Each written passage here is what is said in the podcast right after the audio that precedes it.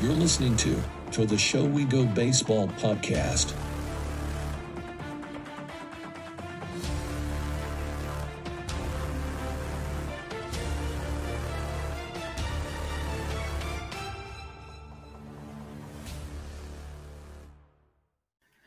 What's going on, everybody? Welcome into episode 20 of To the Show We Go, featuring Ed Hand and myself, Andrew Parker.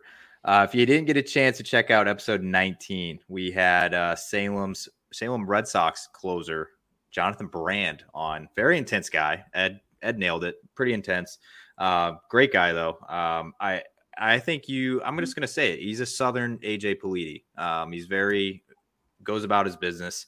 Um, good episode though. Definitely check that one out. He was an eighth round pick last year. Um, should be up in Greenville this next year.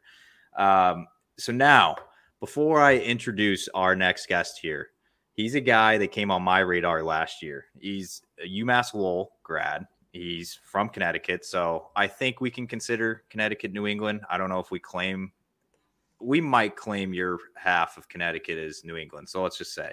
Um, but we have Nick Kuzia on the show. Nick, how did uh, 2023 go for you? 2023 was a uh, a rocky season, pun intended. Um, there was there was some ups, there were some downs. Um, I think I I started very well. Um, had a probably the best spring training that I've had. Um, so it was a good start, um, and then midway through the season, kind of hit some bumps. Um, you know, tried to adjust to a few things, and I think I finished strong. Other than the uh, the last outing in Portland that we won't talk about for the rest of my life. so, other than that, I think it was a it was a, a strong finish and, and, some good adjustments that I made. But I'm happy to to have made it through another full healthy season, and just uh, excited to get ready for the next one. Yeah, it looked like you uh, you you got quite a few saves in uh, in Hartford this season, and uh, that was was before like we even talk about what you did pitching. Though you're from Connecticut, you pitched with with Hartford this year. Was that part of your decision with the Rockies, knowing that you'd be close to home? So I actually I got Rule Five, so it wasn't really my decision.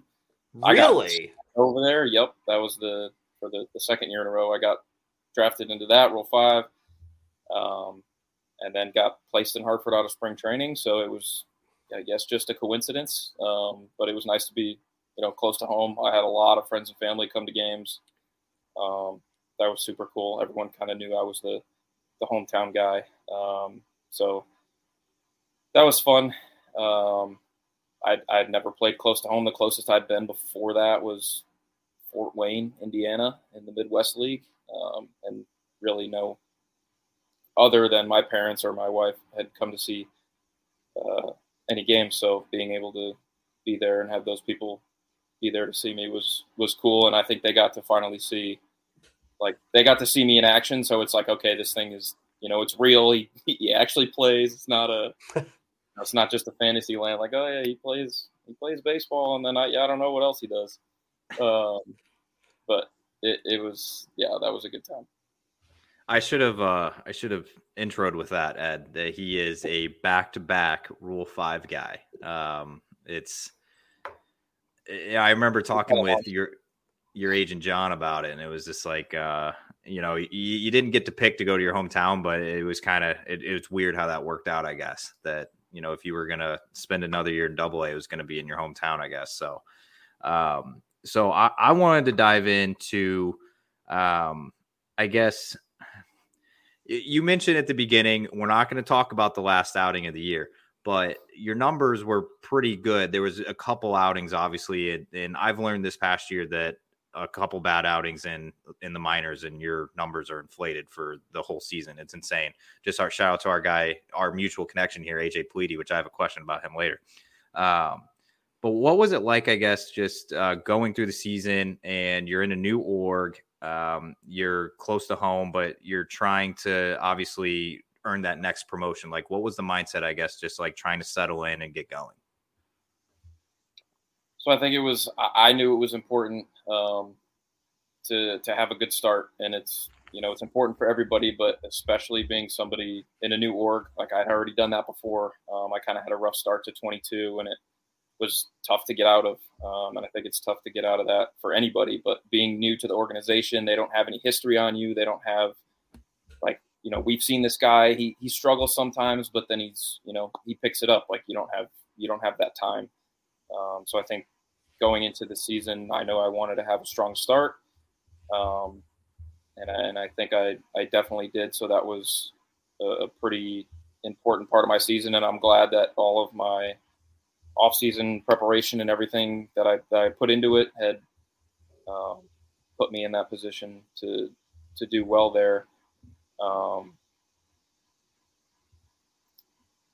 I totally forgot what your question was. I was pretty much just asking. I mean, obviously, you kind of answered it a little bit because it's like, you know, you you went through this whole thing last year, so it's not like you're you were new to the Rule Five thing. So I guess it was just like, you know, were you able to clear your mind and just get into the season and get in the groove, even though you had a, you know, I guess distractions per se because you were close to home, so you had friends, family in the area, and uh, I guess like was it hard to just settle in after everything, the Rule Five, and just being close to home? I think it was easier being close to home. Um, just having that support system closer to you makes it a little bit easier. Um, I mean, I've, I've done this for I don't know how many years being away from home and doing everything, so I know what to expect when coming into it. So it's kind of just a bonus um, being close to home and, and having those people there. But once you you go to spring training, you meet all the guys, you know who you're going to be with, you know, you break your team, um, you get your roommates or whoever your road roommates and who your locker mate is for the year, you know, for the for the time being, because you know there's a lot of switches, so um, it's pretty easy to settle in once you kind of everyone's got to get comfortable with where they are, um, and I think sometimes guys may have come to me just me knowing the area because uh, you know I grew up like 45 minutes from there, so guys were asking like what's the what's the best pizza place, what's you know where to go, where not to go. Is there anything to do around here? Where can I go that's you know within Uber distance? Um, so it, I kind of uh, you know help some guys out on that if they came to me. Um, but those guys are all in the same situation that I am. I'm just a little closer to home, but we're still playing on the same field and everything. So there's there's no stress with that. You're just settling in like any other team. What would you tell them though? Like what's what's fun to do in Connecticut? Because I grew up in Boston or around Boston, spent a lot of time driving through Connecticut, but I haven't spent a lot of time in Connecticut proper. So like what is your like if, if someone's going to Connecticut, someone's going to Hartford for a weekend, what are what are you telling them to do? I don't really think anyone's going to Hartford for a weekend. That's probably not happening. Uh, most people do just drive through. Um, it, that's it's called the drive-through state, or at least that's what people around here call it. Um, but up here, I would say the pizza and the ice cream are very good. The pizza is like the, all the options of a bad pizza place is still very good pizza. Like I think that's what that's what lacks when I go out to a place like Arizona or down to Florida. It's not the same. It's just not the same. They don't have you know the farms with the cows and they're squeezing the udders to get the ice cream. They're it's whatever Breyers or whatever store bought. Um, so there was a I don't remember the name of the ice cream place. There's there's a bunch of them, but you're gonna get you're gonna get good ice cream. You're gonna get good pizza. In terms of things to do, I'm, i got nothing. like we went we went floating on the river when it was uh, one of our days off, and it was like drizzling, raining, kind of shitty to start. Um, but that was, you know, within a half hour of wherever we were staying. But like I said, people just drive through. It's not really known to, to have much. Like guys in the off days go, they go golf, they hang out in their rooms and play games or watch movies or I don't know. But there wasn't, uh, there's not much, which is why I pretty much headed home every uh, every weekend and spend time here with family. But there's people know me and they give me they give me a little shit for not liking you don't like your hometown state. You don't like you don't even like your hometown, blah blah. blah. It's like, nah, I don't like it. There's just there's not there's not a lot to do, and I've yeah. always wanted. I got out for college. I got out, like, I go back to see friends and stuff. But in terms of things, there's not like, oh, there's a Top Golf down the street. There's a, I don't know. I can't even think of it. But now I'm just, I'm, everyone's going to give me shit for it. Uh, but that's So- that. Not, you're just going to drive through. Yeah. No, I I've learned that from a uh I mean, I came here from Missouri, so I didn't really know anything about like the New England states, I guess, as a whole. Um on like if um I don't all right, Ed, Ed's back. I was like, okay. But um all right, I want to dive into the next thing here. I want to ask a little bit about um Kuz pitching. So it's your page. Um and all right, so Red Sox Twitter has been completely taken over, like Red Sox social media, by a minor league pitcher in the name of Christopher Troy. And I've I've told you about him. I've kind of like I told him about you type thing.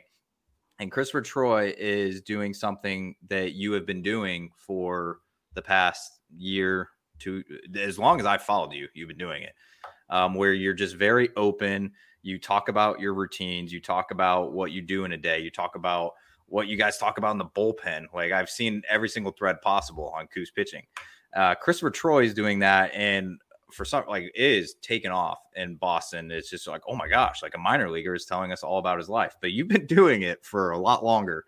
Um, how did Kuz pitching start? Um, I know that's not like how why it started, but just like can you just like kind of talk about like why you started it, what it what your end goal is, type thing, and um, obviously other than being a coach one day. So I started it in COVID, as many things started.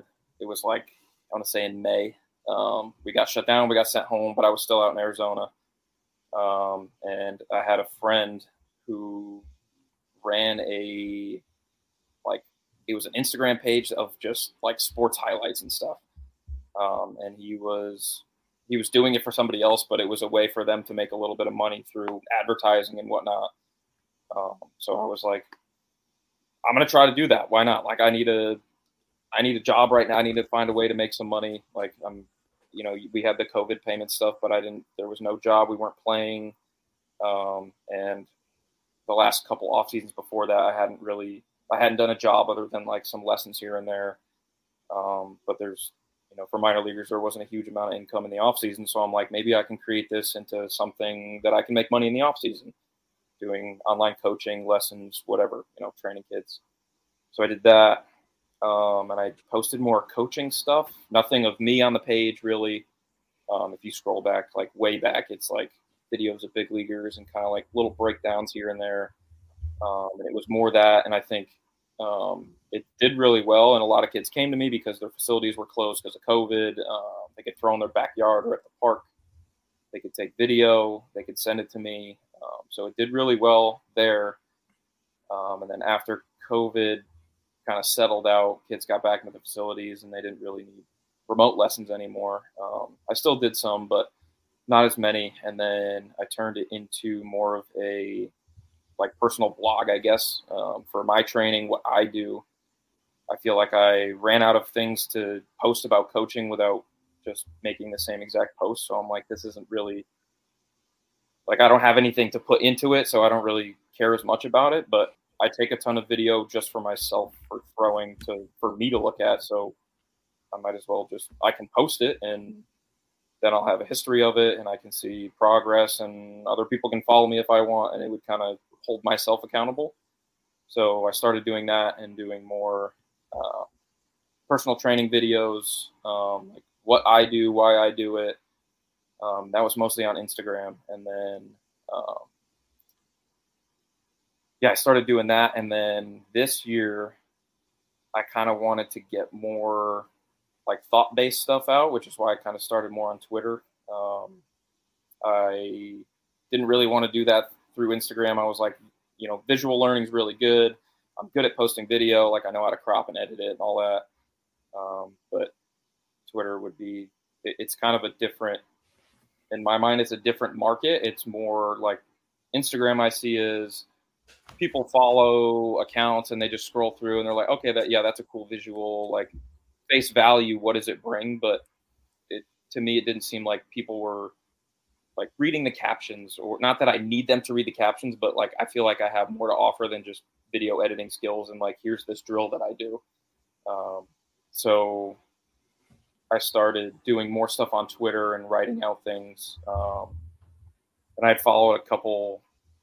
I just follow people and they put out good stuff, and I was like, that would be cool to to be one of those guys that puts out good stuff, and maybe down the road, like things I write now may help me get a job doing something else, whether it's baseball or whatever. Like it's a running resume, just like my Instagram is, just like my Twitter is. So I think using it as almost like a running resume and kind of a journal, I guess, of you know the stories that I've I've heard, things that I've lived through through baseball, training, teammates, whatever, just anything cool that I think might be fun to share because I've shared plenty of stories and guys seem interested in, in stories that I share and things that I've heard. And I had teammates this year ask me like, you know, what's the craziest thing you've, you've seen on the field, whatever, just like stuff like that. Cause I was the old guy on our team. So I was a little seasoned and had, you know, time with other teams and other places. Um, so it kind of turned more into that. And now I'm leaning a little bit more into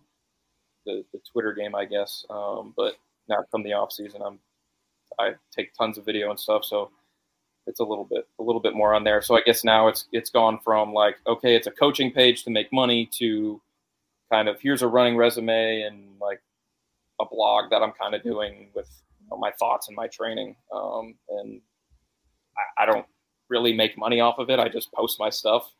Um, so it wasn't really what it was meant to be for, but I think this way it's more more genuine and like I actually care about the things I say or the, the stuff that I post and not have it be uh, kind of just black and white and dull and just like I, I'm trying to do this for the money now.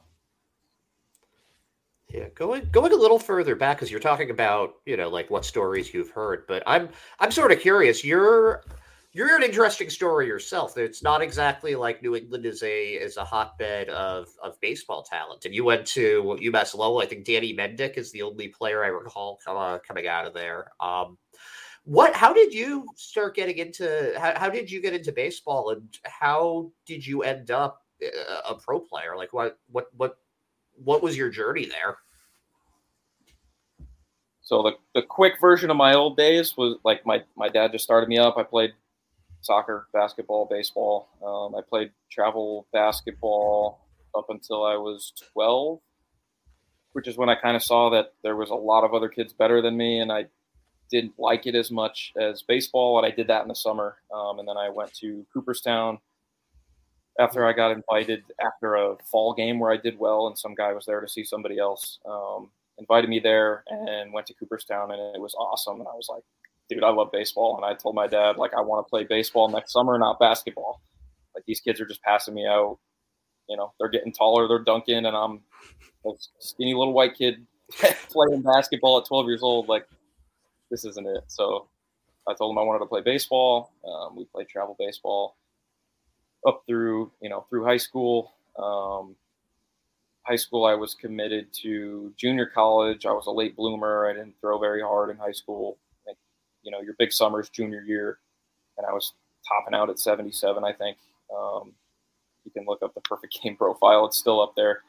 Um, but I was it was basically all D3 offers. Um, I committed to the JUCO that my brother went to, um, Herkimer College.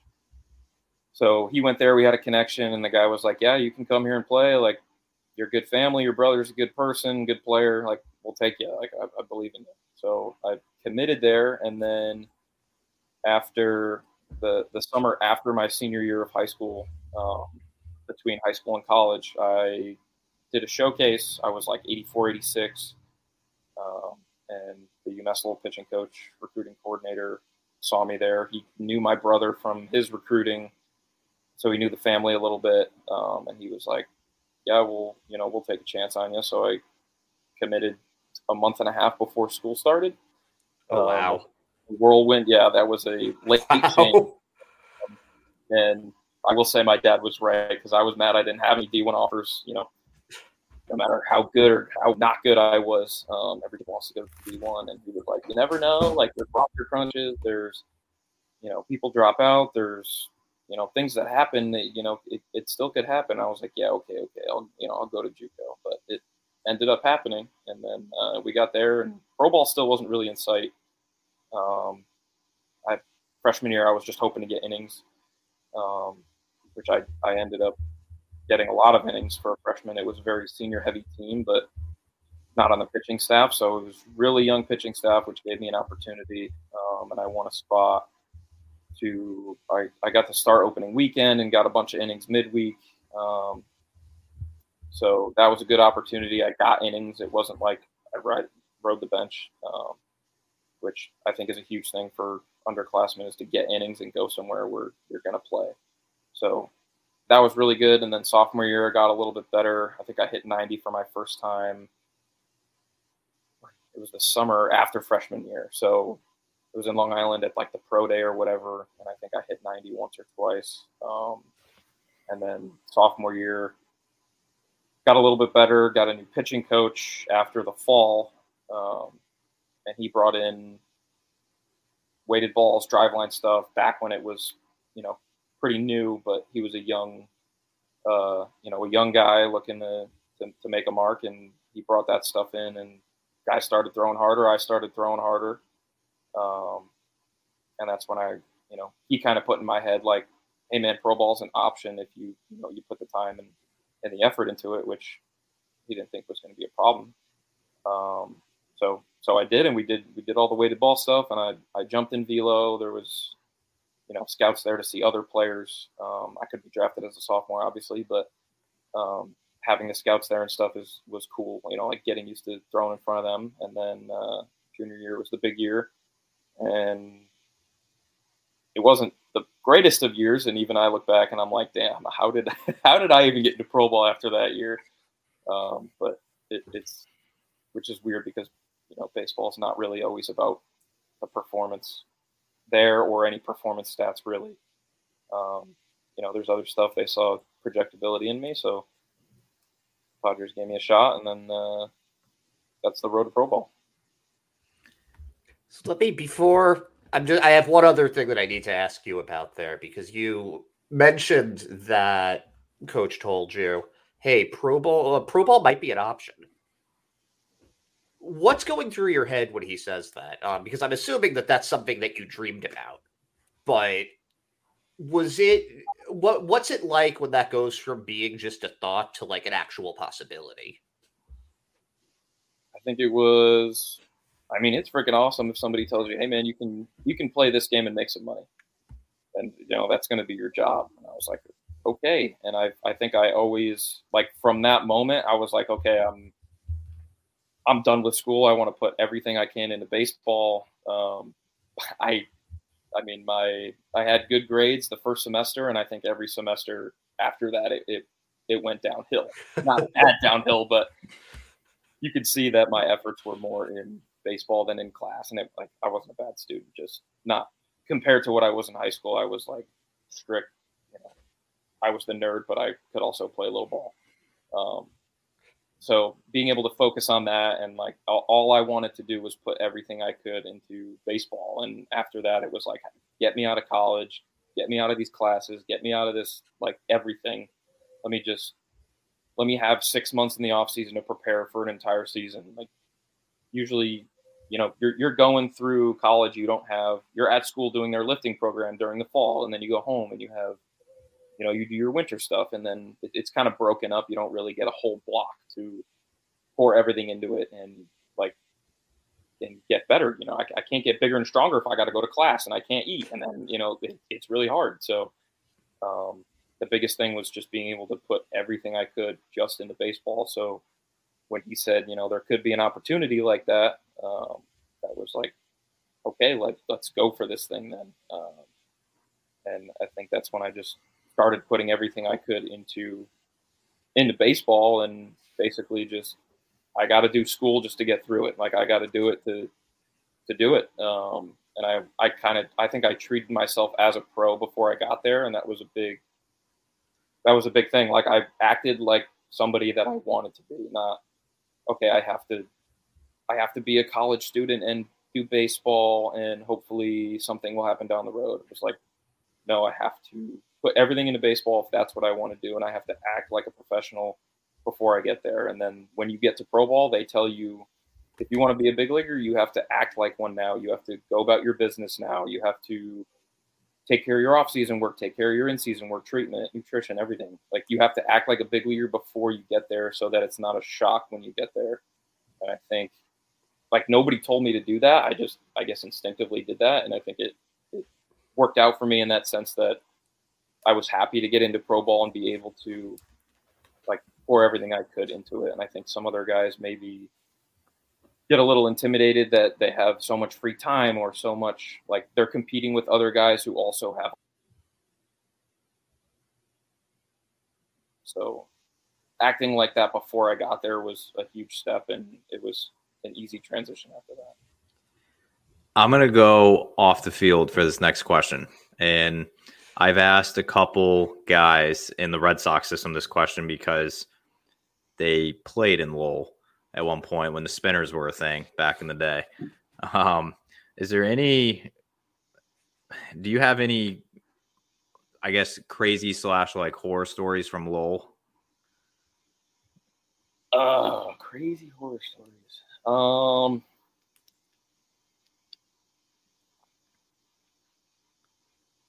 Wow. Yeah, I'm old. It's been uh, it's been a little while. I'm trying to think. Like, I don't have any like I guess crazy stories. Is I mean, college as a whole is crazy. I guess you could say I, I, lived, I lived a little bit off campus, uh, sophomore and junior year, in the same house, and I walked down the street and there was a like a empty used needle on the ground or something. Like I didn't think I had never. I don't know. I don't have a. It's crazy. Lowell is Lowell. Like people, yeah. They'll they'll know what it means when you say like yeah yeah it's Lowell. I've been to Lowell. Like people people just know that there's there's some Lowell critters that are walking around, and I don't mean animals. There's they're people. Um, but like the college campus is good, um, and the field is right on campus. I don't really. I mean, when Lowell the Spinners were there, we couldn't get into the field until they were out. So if they were in the playoffs, like we weren't getting into the field until it was probably snowing late November or Jeez. early October. There was one fall we didn't. I don't think we got on the field at all. We practiced on the soccer turf across campus. Oh, so I didn't realize that the because I knew that the players with Lowell would stay in the dorms. I didn't realize that um like you guys played at uh, at LeLacheur though. That's like I, I had no right, idea. Right on, right next to all the, the dorm rooms is was the, the field. Yeah, I miss that stadium a lot. I like as a kid going going to Spinners games was the absolute best. That's that's amazing that you actually got to play on the field there. That was a big draw for going there, yeah. and I got to see it in the summer, mid spinner season, when it was taken care of and everything. When I took my my visit, so I'm like, yeah, I'm gonna, I'm gonna go play here. Ed, what do you uh what do you got? Were you more of a Red Sox? Are you are you from the Red Sox part of Connecticut or the Yankee part of Connecticut? it's Yankee. okay but I You're from the Yankee part. I grew up a Red Sox fan, except for a slight. I started as a Yankee fan before I even knew what the hell was what. like my dad was at it. We were at a stadium, and my dad was like, "Oh, you want a hat? Yeah." And I pointed to the Yankees one, and he's like, "All right, fine." But I don't even remember doing that, so I don't think it really counts. And then, I guess a couple years later, I transitioned, and yeah, I grew up a I grew up a Red Sox fan. But I'm in the Yankee part, so a couple of my friends, there's I have more Yankee friends than than Red Sox fans. I, I want to ask because I mentioned this earlier in the episode, and um, you know we we have a mutual connection, Mister AJ Politi. Um, which, by the way, after spending an entire season with the guy, I was terrified of him on um, media day and opening day in Worcester. Um, and I don't know why, because he just went around, went about his business, and he was just very under the radar, very quiet. He's so soft spoken. Yeah, and I don't know why he was just very intimidating, and I'm like, I don't know if I want to sh- like put a phone in his face and like record him. Like, I don't know if that's the guy I want to do it because I just didn't know like if he was gonna like be like, why are you doing this type thing? But he ended up being an amazing guy. Um, but we both agreed on something on you that you hands down are going to if you or want to be you will be a coach one day is that something it, that you see yourself in the future just being a coach? I've thought about it. Obviously, I want to I'm gonna finish my playing career as, as long as I can. But if it if it ended tomorrow or if it ended ten years later, like there's something else to do after that. Um, and I'd be lying if I said I, I wasn't thinking about what it would be like being a coach or working in a front office or you know college professional probably not high school um, i think i think coaching is like just a natural path for players after they're done um, my brother's in the, the, the, similar path right now um, so i guess yeah i could be a coach but then like I get home for the off season and I have lessons and like I'm coaching high school kids or you know, ten year olds or whoever's signing up for lessons or or whatever. Um, and I'm like, okay, I kind of like coaching, but I really love playing. like there's there there's nothing that matches that. So I don't I don't know how much thought I could put into that. Um, I don't know how much thought I can put into it right now, knowing that I'm still playing, but uh, I just meant like post playing career. Oh yeah, like, I know, but I, trust yeah. me, I've thought about this a lot. And like, is oh, coaching, oh, okay. is coaching really it? Like, or or uh, like for me, it would be like, would I just would I be that salty coach that's like, dude, I wish I was still playing, or like, I was so much better. I don't think I would say that, but uh, like the game is so much, you know, it's changed so much, or just just be that salty coach that kind of wishes he was still playing, or I, I don't know how to put it into words, but um, I just think I don't like when I do lessons at home. I don't love it as much as when I play. So I feel like I want to do something that I'm in love with doing, and right now that's playing. And maybe after I'm done playing, that will be coaching, and it will be like, dude, I want to help. I want to help kids. I want to help ten year olds. I want to help college kids. I want to help you know, guys in pro ball. Um, but I don't know. I don't know if I'm going to, and I think there's. Then I also think like, do I really want to get a desk job? Do I want to like wake up and do my hair and wear a suit and go to some office that I hate? Like, or maybe I like the office and like the people. I don't know. Like, where do I go? What am I going to do after baseball? I don't know. I could coach. I could just go get a regular job. I could try to start a business. I could. I have no idea. But again, that's that goes back to the Kuz pitching thing. Is like, I feel like that's a running resume and like a just like a, a journal of like, okay, here's what I have to offer. Here's a here's a you know here's inside my mind. This is how I think. This is the things I've been through. This is you know my my history of what I've done, what I've done training, like all that stuff. So I think I think coaching is definitely in the books. Um, but I would definitely want to to be fully invested in that. Maybe that's why I don't like lessons and coaching right now because what I really want to do is be coaching myself or you know working out myself. But if that was done, then maybe I would be able to pour everything into that. Like just like in college, like I I didn't stop going to class, but I, I put all of my thought and like I was in class thinking about baseball, researching baseball, like doing all that stuff. So maybe maybe that mindset will change, and I think that's something that I would look forward to is hoping that that mindset would change with something else. You know what's cool though is that right now you don't have to change that mindset. You've got an off season going on right now, and you know hopefully you're coming back in 2024 better than ever. I do have a baseball question for you though, because people talk a lot about that closer mentality and being able to go into the ninth inning and not get rattled. Do you you, you've you've had ten saves last year. You've had you've had plenty of time closing out games. Do you, is your mentality in the ninth inning in a one run game that different from your mentality in like the seventh inning in a one one run game? And how if if that if it is how so? Um, I think, and this could this could be a fault of mine and why maybe I perform better in ninth inning situations than others. Um, which I again have thought about. Um, but when you're in the ninth inning of a one-run game or a tie game, like there's no there's no.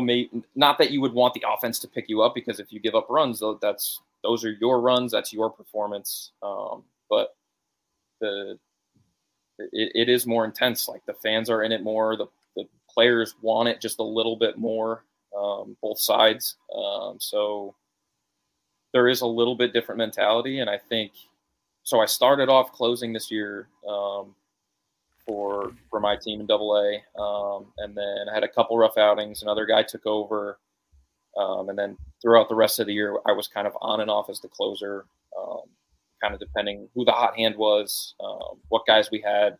You know, we traded for a couple guys, had some guys sent down or moved up or whatever. So early on, it was just me, and then it had kind of bumped up and down, and you can kind of see like guys would do really well in the you know fifth, sixth, seventh inning, um, and then they're on a hot streak, and then maybe they get an opportunity in the ninth inning, and you know their first opportunity they don't do well, they blow the save or you know give up a run and whatever, and you can see the pressure kind of get to them, and um, it, I mean it's it's gotten to everybody before. Like I'm not knocking anyone else, um, but there there is a little bit different mentality of of going in there in the ninth inning. Um, but I think the guys that are really good are the ones that can bring that mentality into into the seventh inning. Like if you've done, if you've gotten a save, if you've been in that mentality before, you you've been pretty much at the the highest intensity. So if you can bring that intensity to the eighth inning or the seventh inning or the sixth inning, like whenever you're in, it could be the second inning and you're the long relief guy. Like you need to treat innings two, three, and four like it's the ninth inning each time not your game plan is going to change based on the situation and all that stuff. Um, but the same mentality is needed, and I think um, you know some guys who haven't closed out a game or haven't been in a, a tight game the ninth inning, um, that's a little bit higher, so it might get to them. But if you've been in that situation and then you can raise every other situation into that level of intensity, then you can you can have a little bit more success. And I think that's what um, my pitching coach in college um, had talked to me about in pro ball while I was in pro ball. Um, you know, I was still talking to him, and he was like, you know, you've been in the ninth inning, you've closed. Like, just treat the seventh inning like the ninth inning. It's it's no different. Just make it, you know, make it that intense, make it important to you.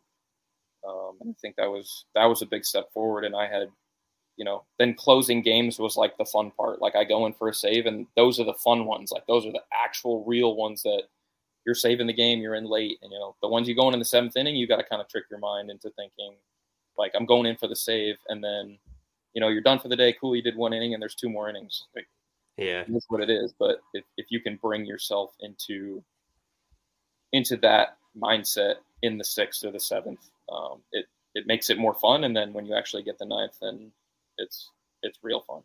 Yeah, Got to make that uh, the hold mentality and the save mentality the same thing. I guess. Um, I've got to run right now. I just have to say though, like it's been an absolute pleasure. Um, going to be rooting for you all season, and yeah, just best of luck and thank you so much for for coming on. Yeah, Thank you. Nice you're, to meet you. You're, you're yeah. stealing my lines, man, for the end. But um, you go do your thing, and I got two questions left for you uh, before we wrap up here. Do you have Rule Five on your mind this off season?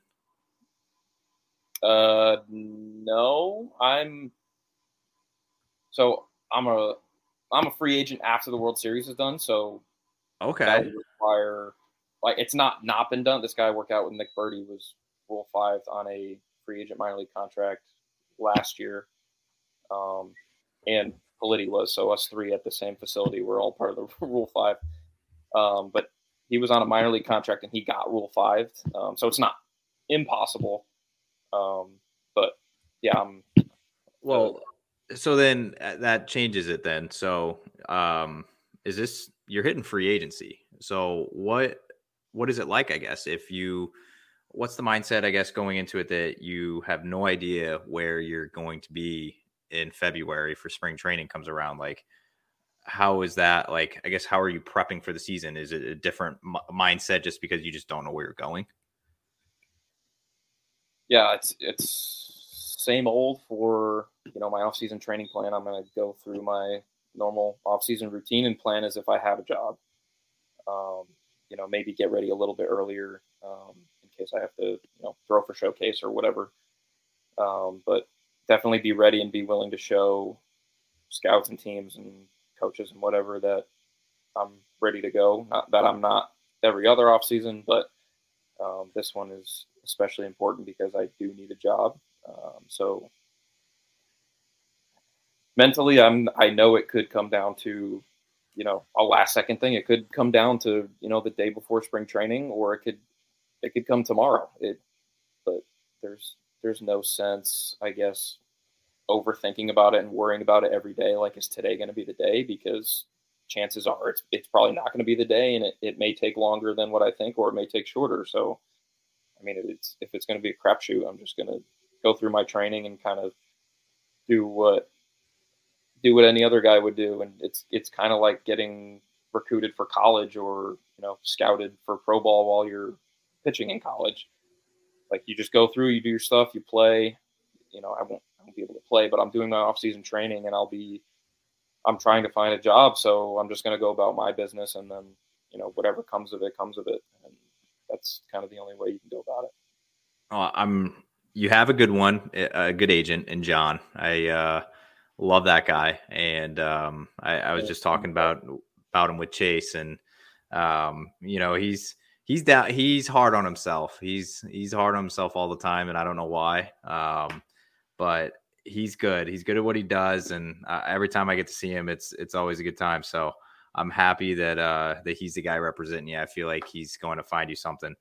Uh, but here's one of my last baseball questions here. So, um, do you have any? So obviously, like you know, when we talk to some guys, like you know, they have a team that gives them like, hey, like we just talked with Jonathan Brand. He was drafted last year, so he's still early on in his uh in his career. But the the Red Sox gave him you know they they're on like a velo program and all that stuff uh, do you have anything like that that you're um, do you have like goals in mind that you want to set for next year like do you have a certain weight you want to be at do you have uh, certain goals that you want to check off before spring training no matter what team it is yeah i think my my personal goal i, I set i set a body weight pretty much every off season last year i think i set 220 and i got to it and then ended up losing like five pounds on my road trip to Arizona. so it was kind of a wash of uh, like six to eight weeks of work right there. Um, but I'd, I'd, like to get back to that, um, you know, like 220 area um, just for body weight. Um, that shouldn't be a problem as long as I eat. My strength program is good, and then my, my whole routine. It's it's really just eating. Eating is like a it feels like a chore for me. Um, but I'll eat, but I suck at cooking, so everything I make tastes like shit. So I yeah, I I feel you. Part of that. Um, some other things I think I posted about on my Twitter. Um, usually toward the end of the year, I'll start thinking about this and, and write it down, like kind of reflect on the season and what I want to do better. Um, and one of those is improve um, control my slider. I think I lost it a little bit um, in the last year or two. Um, it was very good in 2021. Um, I, I, threw it, you know, low glove side a lot. The command was there, um, and since then, I think it's kind of been lost a little bit. So I want to get back to that, and I'm going to do. I'm not sure if I posted already. I kind of did like a little a little dive in about how I'm going to do that, um, but it's uh, basically randomized training. But that's a that can be a whole other conversation. Um, so improve my slider. Always, always improve velo. That's a big thing, which comes from you know increasing body weight strength. Um, but uh, I think my throwing, my like my off season throwing routine is pretty good. Um, just you know fixing a couple mechanical things here and there, um, which I'm obviously posting about and sharing. Um, so you know fixing a couple of those things um, should help with the velo. And uh, there was something else obviously big a big part of everyone says it like baseball's a mental game and like people people don't really talk about mental training i guess um, maybe because they don't know how or it's soft like i always thought like you know mental training is dumb if you prepare physically and put all your effort into everything you should be confident um, which i still believe in that um, and i think mental training gets a little bit from that, but also like you have to put a little bit of time into it. Um, I'm not saying I'm a master at it at all. I've never done any like focused on it at all. Like, yeah, how are you going to get your mentality better? I don't know. I'm trying something, but yeah, uh, I don't. I don't know if anybody knows, but um, basically before every workout, um, I do like whatever three to five minutes of breathing, um, and I'm I'm trying that out. I don't know if it's going to work, but if I'm if I do it every single day, and then you know I get out on the mound and it's June 21st and I'm in the game, and I do something breathing that you know lowers my heart rate or helps me get through a batter or something, then it, I'd say it's worth it. Um, so I definitely think like the physical preparation allows you to have that confidence and that like I'm better than this guy no matter what his status is, bonus, position, level, age, whatever, all that. Um, and that plays a huge part into how you're going to attack hitters. And that's going to be one side that I'm looking to improve is a little bit of the mental side and more of a like a longer term confidence thing and something to fall back on in game if you know I threw six balls in a row. Like how am I going to get out of this I'm not going to think oh I just need to take a deep breath and then it'll work. But that's not that's but I think that's what people think when they're like oh you do your breathing work and it'll help you.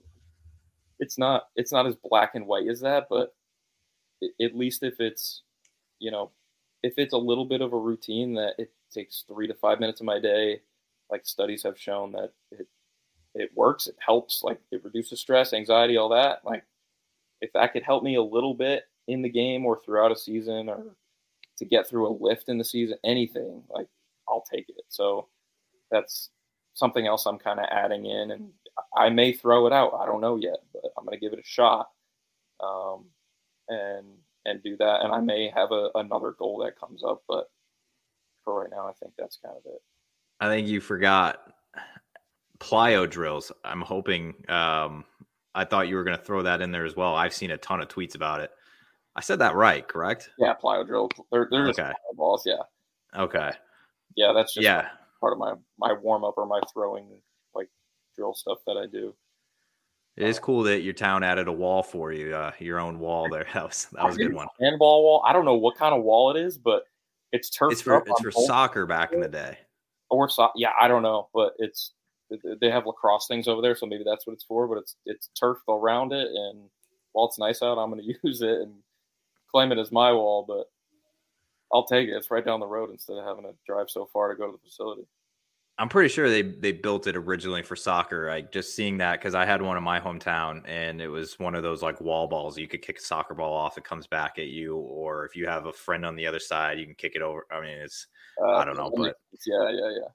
We'll take it though. All right, I got I got one last question for you because I forgot to ask you this earlier, and it's been a hot topic on this podcast. I've asked every single person we've had on here, and I've asked a lot of food questions too, but um, this one's been the most like I don't know, it's been the most debated just because I've interviewed guys from all over the country at this point. But let's see what you're a northeastern guy, so I don't know. Like you're you're born up here, you played up here this past year. I mean, I know you've played other places, so let's just see what you say. I need your go-to fried chicken fast food place. Chick-fil-A. And wh- why? Or actually, here's my follow-up question do you get Chick fil A sauce? Yes. I have it in my refrigerator downstairs. I don't, you know this guy, so I'm going to tell you. Um, Chase Zaleski judged me for if I get Chick fil A, I get Chick fil A sauce. He said, Who does that? Who gets their sauce? I'm like, it's the whole, it's the whole point of going. You're a creep if you don't get that sauce. No, I can't say that because my wife gets barbecue. Um, yeah, he gets, uh, I forgot which one he got. Hands down. I started with honey mustard. I will say that my first sandwich ever, I got plain, and then next one I got honey mustard. But then I once I got Chick Fil A, I didn't really need anything else. And I will. I'm a signature member, so maybe it's a, a little oh. biased, but uh, we we have a Raising Cane's actually coming close to home here. Um, I would say that's, but I don't know if you can compare those because it's like okay, that's chicken fingers. That's more of like Raising Cane's or Zaxby's than Chick Fil. Like Chick Fil A is worlds above Popeyes. I don't care what anybody says. I'm with you. And I will, I'll take that to the grave. And I argue with my strength coach about that all the time. Um, but yeah, that's not even, that was too easy of a question. Well, it's, you know, I agree with you to an extent, but it's like Zaxby's was the right answer. I don't know if you ever had Zaxby's before. I have, and it's not the right answer. Oh, it's fantastic. Uh, Canes has been probably the number one answer I've gotten just because I've interviewed a lot of guys from the South. I guess Canes is just all over the place, um, which I love Canes. Don't get me wrong, but Chase Zaleski, man, I'm telling you, he told me that if I get the Chick fil A sauce, I'm not doing it right. He's like, you get the Polynesian every time. But I'm like, man, dude, it wouldn't be their signature sauce. Like, why why not get that? You know what I'm saying? It's like, it's All bizarre, their man. very good, though. You really can't. I agree. But you gotta get the Chick fil A sauce, man. It's like, it's their sauce. It's like, you gotta get it. It's like, why get a burger if there's a house burger sauce on it? You'd be like, I don't want that. Like, Yeah. you want it, makes it. So did he say Chick Fil A? He did. He said Canes only because I think he's a Tulane guy. So I think uh he may have actually been. He, I think he was one A, one B type thing where he's like he ate a lot of Canes at Tulane, but then he was a Chick Fil A guy growing up. So I don't know. Yeah, I've had a lot of different. That's usually my go-to wherever I am. Is like, is there fried chicken or you know, chicken's the easy easy default. So I've had like Church's Chicken, Zaxby's, Cane's, Chick Fil A. Um, there's another one that's like Zaxby's. I can't think of it. Like Uh, Bojangles, I don't think I've ever had Bojangles. That, that it's always Carolina thing. Popeyes. Um, shit, like road trips and everything is like, where's the fried chicken? I'm with Well, you, I've had plenty of them, and I've had like off-brand ones too. And I'm Chick Fil A through and through. I think everybody knows that. Like it's in my bio on my social media. I think I'm. it's a pretty Really? It's a pretty easy. Yeah, it just says like sig- Chick Fil A signature member, which I'm about to lose this year because I didn't spend enough. But uh, I'll be I'll be back to red member. Not that the perks are great, but I just had uh, I had like eight thousand points banked a couple weeks. I ago. guess I shouldn't have asked you that question. I didn't realize that you were so deep into that. I did just put in my bio, by the way, I'm uh, a couple days ago that Zaxby's is the premier chicken place because I'm tired of the hate on it. But um, Cane's you've never had it. better though. I've had Zaxby's and Canes is better, and it's the same. It's the same family.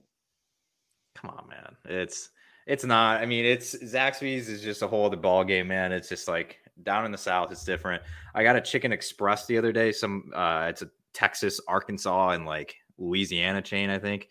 Um, that somebody said Te- Chicken Express was the best fried chicken place, which I don't know. I got to try that one next. So I got to go to Texas at some point. But Nick, uh, 52 minutes of your time, man. I appreciate it. I, I know Ed does too. He had to hop off, obviously, but uh, thank you for coming on. Obviously, it's uh, we do this every year now, and uh, I'm, I'm not going to ask you to do it during the season because you got a million other things you got to do. But um, I'm curious though, wherever you uh, decide to end up, um, definitely going to be pulling for you. So thank you for joining.